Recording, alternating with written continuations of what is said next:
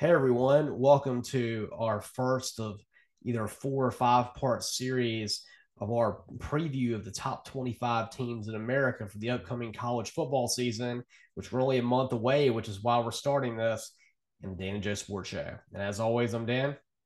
And I'm Joe. All right, Joe. Uh, for our number 25 team, we have the Pitt Panthers. And this is a team that last year had just a fantastic season under Pat Narduzzi and of course, they had the best receiver in America and Jordan Addison, and uh, you know one of the best uh, quarterbacks in America, and you know ultimately ended up being the first quarterback drafted for the Pittsburgh Steelers. Um, and you know, coming off that season, a lot of turnover. You thought they were going to have Jordan Addison back, but he's out to USC and ironically, uh, USC starting quarterback last year, Kedon Slovis, heading to Pittsburgh. They might have even passed each other on flights, Joe. And hmm. it's not gonna it's not gonna happen. I'm sure one of the big draws that Kedon Slovis had in coming to Pitt was that he get to throw to the nation's best receiver in Jordan Addison.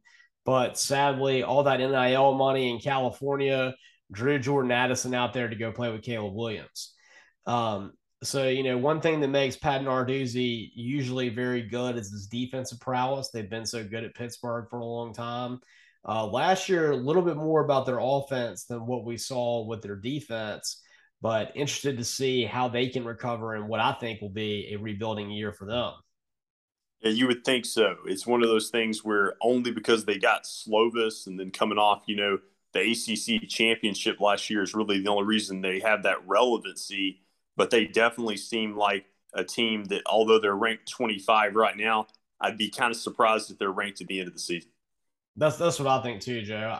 I think that ultimately you're going to see them not be one of the highest ranked teams, even in the ACC, and probably that's just recency bias as to why they even got ranked. Mm-hmm. Right. Um, but Joe, one thing that we wanted to look at was a game early in the season that's going to tell us a lot about this team. Is this one we need to watch? Is this a real contender in the ACC on the national landscape? And Joe, I think that their very first game of the season tells a decent amount because they're taking on West Virginia in a reiteration of the great rivalry, the backyard brawl that we used to see every year between Pittsburgh and West Virginia and schools that are separated by, I think, only about an hour and a half. And it used to be just a great football rivalry. We all know how intense West Virginia fans are. I think they got more up for this game than they did for any of the other ones. And I can tell this from even from going to Happy Valley last year, the Pittsburgh fans are pretty intense. They like their football a lot too. And I actually had people that I met that were Pittsburgh football fans telling me how much they wanted Auburn to win because how much they hated Penn State. So they go to even those depths where they'll have random schools that come in and they will tell you that they want them to beat Penn State. So when it comes to West Virginia, that's an even bigger deal because that was their rival for the longest time, old Big East rivals. And Joe, I think that this is a, a game that'll tell us whether Pittsburgh is going to be on anywhere near the level they were last year. This is a game they should win. West Virginia is still making a really slow uh, comeback with Neal Brown, who I like. I think he's a good coach. He's had good defense, but his offenses in West Virginia have been borderline pathetic. Mm-hmm. Yeah, and in the Big Twelve conference, you know, you've got to be able to throw the football and move the football up and down the field at a high level. Yeah, I think that you definitely got to favor um, Pittsburgh to win the game. Um, a, de- a, game they cannot afford to lose if they want to get started, you know, on the right track for the season. But just ultimately, uh, to your point, really excited that this game is being played and, and great to have this rivalry back for the backyard brawl. That's right, Joe uh, you know, and it was it was a big deal. I mean, you know, losing Kenny Pickett uh, is going to be a hard thing for the the Pitt Panthers to come back from. And I'm sure Kenny Pickett sitting there, he was there for like six years with Pittsburgh and never got to play a backyard brawl. And he's upset that, you know, of course, I'm sure he's happy he's making all that money being a first round draft pick for the in uh, for the in town Pittsburgh Steelers, getting to go right there but I'm sure he would have loved to have gotten to play in what was one of college football's classic rivalries. Yeah, I, I definitely think so. But yes, Joe, I think that you're going to find out whether Pitt is even going to be a semblance of what they were last year based on whether or not they can beat a West Virginia team that still has a long way to go. Yeah, yeah, absolutely. All right, Joe. Uh, moving on to our number 24 team, the Tennessee Volunteers. Uh, really surprising first season um, for Tennessee last year. And, you know, really, I thought they were probably one of the most improved teams in the SEC and not somebody that a lot of people thought that Josh Heupel would do such a great job so quickly. I think a lot of people thought that it was kind of a poor hire to begin with. I mean, he hadn't done near as much at UCF as what you saw Scott Frost do. He had some good offenses, but it kind of seemed like uh, a lazy hire almost because uh, Dana or Dana White, who was his uh, who was his AD at UCF, got the job at Tennessee and then just hired his old coach at Josh Heupel. So it just seemed like it wasn't a, a hire that was going to really work and seemed, like I said, a little bit lazy. But ultimately, it turns out that Josh Heupel might have been a real diamond in the rough, and Tennessee's looking really great for the first time in a while. And now they're sitting here with a preseason ranking. And I can't even remember the last time that Tennessee had a preseason ranking. Yeah, no doubt. Really surprising there. And, you know, it's a team that I've heard a lot of people talk about Tennessee. And I feel like, you know, everybody's going to concentrate on, you know, where do they stand in the East next year? But I don't hear enough people, Dan, also talking about where their quarterback Hooker ranks with the other quarterbacks in the SEC. You know, we think of the Bryce Youngs, justifiably so, the KJ Jeffersons, and some of these other quarterbacks. But my goodness, I mean, Hooker's touchdown to interception ratio last year, 31 to 3. I mean, 31 touchdown passes last year. Coming back for another season, he's just a you know just a physical specimen at six four. Um, you know, with the weight and athleticism, and so really interested to see where this team goes. That's right, Joe. And you know, with Hendon Hooker too, something I think that was very underrated with him is how tough he is. You never saw him go out of a game. He could be injured. He could have ripped pants like he had against uh, Ole Miss. He was out there playing, and I don't remember Hendon Hooker ever having a really bad game. I never thought there was a game that Tennessee lost because Hooker didn't play great. And, you know, I think he's a guy that really puts it all out there for his team and was a great snag from Virginia Tech last year. And he's also just really brilliant. I mean, you watch him get interviewed. I believe he's written a children's book that uh, talks about the Bible. He's only like 21 years old and he's done this. And just a really impressive young man. And I think that Tennessee, you know, has a chance to maybe be the second or third best team in the SEC East this year. And you know what? Uh, we're going to find out a lot about them in the second week of the season when they take on the number 25 ranked team, and that's Pittsburgh. And they're going to Pittsburgh to play them. And that game last year, Joe, was a pretty, uh, it was a barn burner. I think uh, Pittsburgh beat them something like 56 to 49 in overtime. And so there's going to be a lot of motivation for Tennessee and with everything that happened last year, with them getting so close to beating Ole Miss, with them uh, hanging with Alabama for a long time, with them making these kind of strides they made, if they're going to be a team that wins nine or 10 games, then they need to go out there and beat Pittsburgh in what's going to be a very raucous road environment. Yeah, that's definitely going to be an important game. You know, that'll still be Pittsburgh probably coming in, you know, with like uh, maybe a 2 and 0 record, I would think a good chance for that and so that'll be a, a ranked Pittsburgh team. I'll also look um, later on in the season. I think it's like two weeks later. They play um, well. They play Florida at home, and then they play at LSU. And the LSU game is the week before the Alabama game, and so I'm interested to see how much they concentrate on that at LSU game because I feel like that's a game Tennessee definitely needs to win at LSU. Like I understand you know the difficulty going on the road there to Baton Rouge. But if you're a program, you know, that's being revitalized, if you've got a great quarterback and you're kind of reemerging, you've got to win a game like that if you're going to have a chance at a nine or 10 win season.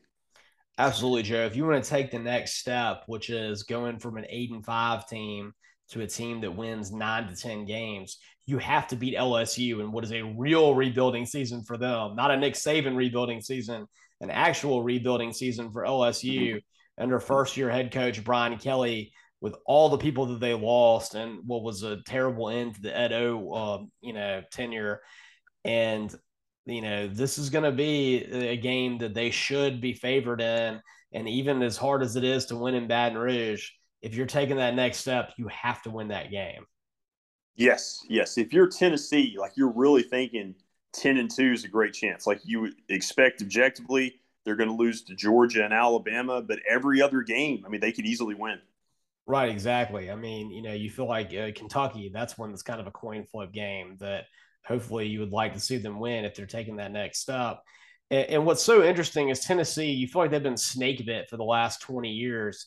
And even now, with all this hype about them, the will hype that they have, uh, you have just a week ago, the NCAA puts 18 level one violations out against them from what happened back in the Jeremy Pruitt era. And uh, this is stuff that I'm sure five years ago we would be salivating over how the dirty details of it was $60,000 going to recruits. And what's funny to me, Joe, is, is I feel like I'm seeing all this stuff, you know, uh, about how this could be serious, but the NCAA is rewarding Tennessee for the way they, you know, behaved in this. And I'm just thinking, like, is the NCAA really ever going to do anything to Tennessee?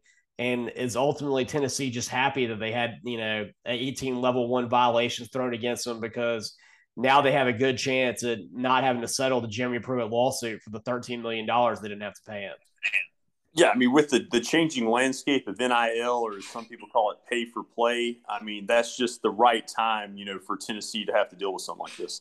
Right. And, you know, how fitting would it be with everything that Tennessee's gone through that maybe they're the last ones to ever actually get punished by the NCAA? That would be ironic. Yeah. All right, Jay, moving on to our number 23 ranked team. Hey, it's Bedfellow with Tennessee, Kentucky, right over there in the SEC East. And Kentucky and Tennessee definitely going to be a big uh, battle for who's going to finish second in the SEC East, assuming that neither one of them could overtake Georgia, which I think is a pretty safe assumption. But Joe, this is definitely going to be interesting right here. You're seeing Kentucky at 23, Tennessee at 24. Both of these are programs that are wanting to take that next step and get to that 10 win range. And Kentucky, of course, returning Will Levis, who I thought had a really great first year as a transfer from Penn State to Kentucky. He really fits with that kind of, uh, you know, Mark Stoops style of a running quarterback who's tough, who doesn't make a lot of mistakes and he you know fits in with that whole kind of run first mindset that you see at Kentucky and you know definitely a team that you know always has a lot of talent on the offensive and defensive uh, sides of the ball. And I've heard Joe some people say they think that Kentucky is the third best team in the SEC after Alabama and Georgia. Yeah I've heard that too and that surprised me a little bit. Um, but you know it's kind of like we talked about on the show last week that after Alabama and Georgia, there's so many teams where you know you can convince me that a lot of teams are the third or fourth best team in the SEC, but it's just one of those things where somebody's got to lose, and it's hard to really figure out who those candidates are going to be.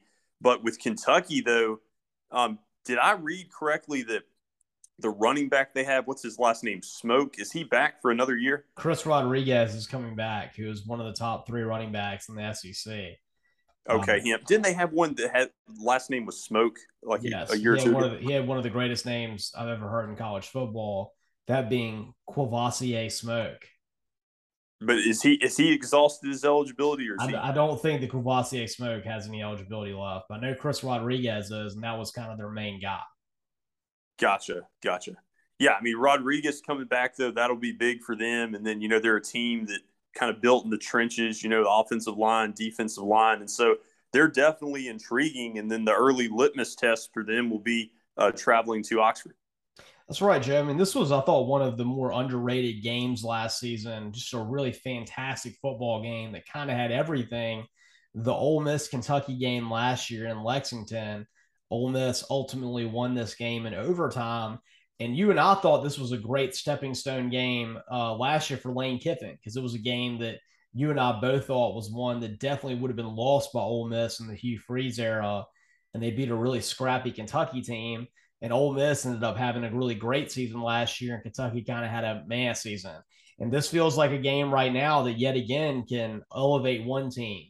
Is one team going to yet again be in that 10, dare I say, 11 game win uh, area? Or are they more like a seven or eight win team? And this game will decide that, I think, because the winner of this game has a great chance to be an upper echelon SEC team, and the loser is probably more of a middle tier team. Yeah, yeah. When you look at Ole Miss's schedule, like they, if they can win this game, they could easily start out six and zero oh before the schedule really becomes a gauntlet. And if you're t- you're Kentucky, you know you're kind of in a similar uh, level where if you win this game, you can really get off to a hot start, and then you know you'll see how you match up against uh, the Georgias and the Tennessees. That's right, Joe. And, and you got to think that maybe at some point, if Kentucky keeps putting themselves in the situation, maybe one day they'll slip up and beat Georgia. Yeah, I mean, you know, you, you can't do it unless you know you're knocking on the door. That's right. All right, Joe. Speaking of knocking on the door, the Houston Cougars, our number 22 team. Uh, last year, uh, you know, they lost their first game of the season to Texas Tech, but then went on a great run and, you know, had a Cincinnati team. Uh, they were hanging in there for a while in the AAC championship game. Of course, they ultimately lost, but then they finished the season really well by beating Auburn in the bowl game in the Birmingham Bowl. And, you know, now they're about to have their Big 12 uh, changeover. I think this is going to be their last season they're in, in the AAC. And, you know, I think Dana Holgorsen's done a very good job with Houston. And I think you could say right now that he's in a much better situation at Houston than he was at West Virginia. Yeah, it, it, you know, at the time it was such a puzzlement that he left um, West Virginia for that Houston job. But yeah, it, it's kind of you know credit to him. I guess he had you know some uh, vision that I did not see at the time. And uh, Houston is now, you know, a, a very intriguing team. You know, they've been able as a program to survive, you know, the loss of D'Eriq King a couple of years ago, and they've kind of, uh, you know, become revitalized. That's right, Joe. I mean, and they got a returning quarterback in Clayton Tune, who's very good. Uh, one of the more uh, had some of the best stats in America, and Dana Holgorsen's pass happy offense. They actually had a really great defense last year. And I, I, think they're losing some of the players they had from that defense, but it was one of the saltier defenses that you had in America. And this Houston team, uh, we're going to learn a lot about where they are in their own state, even the first week of the season, as they take on UTSA in San Antonio against the Roadrunners. And Joe, this is a game that fascinates me because UTSA last year, they were undefeated for a lot of the season, got in the top 20 uh, their coach uh, Traylor was a guy who I, he ended up staying with UTSA, which I couldn't believe because he was getting offers from everybody, and they've been one of the you know the better group of five programs that we've seen coming along. And if Houston wants to take this next step, say, hey, we're about to be in the Big 12, we're about to be Power Five, we're in one of the biggest cities in America, and we're putting our stake in that we can compete with Texas A&M, we compete with Texas in the state of Texas for all these big time recruits, you got to go out there and you got to beat the upstart mid major. Oh yeah, absolutely. It's a game that they cannot afford to lose, and it's a dangerous game because of how good UTSA was last year, and then also the fact that it will be a home game for UTSA. Their fans are going to be out in full force. Yeah, Joe. I mean, assuming that Houston retains this number 22 ranking going into that game, this is maybe going to be the biggest home game the UTSA has ever had. It's a very new football program. I think they've only been around for about five years, and they've really just shown the power that Texas has in football to just grow things so fast. The UTSA is now the best team in the Sun Belt pretty much the last couple years. And so I think this is a huge opportunity for them. And Houston's probably going to have to play their best game to win because this is like the Super Bowl for UTSA yeah, like to our frustration, I think the Marcus Davenport first round pick was like the best commercial for their football program. Yes. Uh, until last season, that was the best commercial for their football program. Uh, and you and I are still puzzling our heads over that one. Um, but yeah, this this is going to be interesting. And I think if if Houston wins that game, then we'll see. Maybe they can challenge Cincinnati to win the AAC, and who knows? We saw Cincinnati get in the college football playoff last year, so maybe there's an outside chance for Houston with that. But they got to get take care of business and beat the new upstart mid major in their state before any of those conversations can even be a thought. Right. That's right. All right, Joe. Moving on to our number 21 team. This is a team who probably a lot of you think are a mid major team, but no, they are actually are in the Power Five currently, and they don't just play basketball, and that's Wake Forest. Uh, Wake Forest last year was undefeated for a very long time without Kenneth Walker, who transferred to Michigan State and made them really good. And, uh, you know, most of it was on the arm of Sam Hartman, who's a fantastic quarterback, and their amazing offense. Uh, the Demon Deacons had the 11th ranked offense last year. And I remember one of the best games I watched all season. And in fact, one of my worst bets was the Army uh, Wake Forest game, where A, I thought Army would win the game. I think I took them on the money line. And B, since it was an Army game, I took the under because Army always hits on the under because of the style of play they had. Unfortunately, I did not take into account A, how great uh, Wake Forest's offense was, and B, how pathetic their defense was. And this all led into me really losing that over under bet and Wake Forest actually getting a great win against Army. Uh, with that being said, Joe, this is a team that lives and dies by the offense. Uh, you know, they uh, they were they ended up winning the ACC Coastal Division last year, and in fact edged out Clemson for that title and played in the ACC championship game. And so we're going to see how they can follow up that season. I think they've got one of the best coaches in America. Um, and, you know, we'll see. But what it all starts with for me, Joe, is on September 10th, they make that dreaded road trip to the most difficult uh, road environment you have in the SEC. And of course, I'm talking about Vanderbilt. They got to go to Nashville and hang out on Broadway and uh, see if they can have more fans in the stands than Vanderbilt, which about 90% of their road opponents do. So, Joe, if you want to build upon a season you had last year where you went to the ACC championship game and you want me to pay attention to you and not just remember Tim Duncan and Chris Paul and basketball and forget you have a football program, you have to go on the road and beat the worst team in the SEC. Yeah, definitely got to take care of business there. And I think that I'm interested in Wake Forest because I want to see if they make strides on defense. And I also want to see their offense as far as like finishing drives at times this next season because they have that type of offense that was often, you know, an issue for the Hugh Freeze era where in spurts they can just move up and down the field.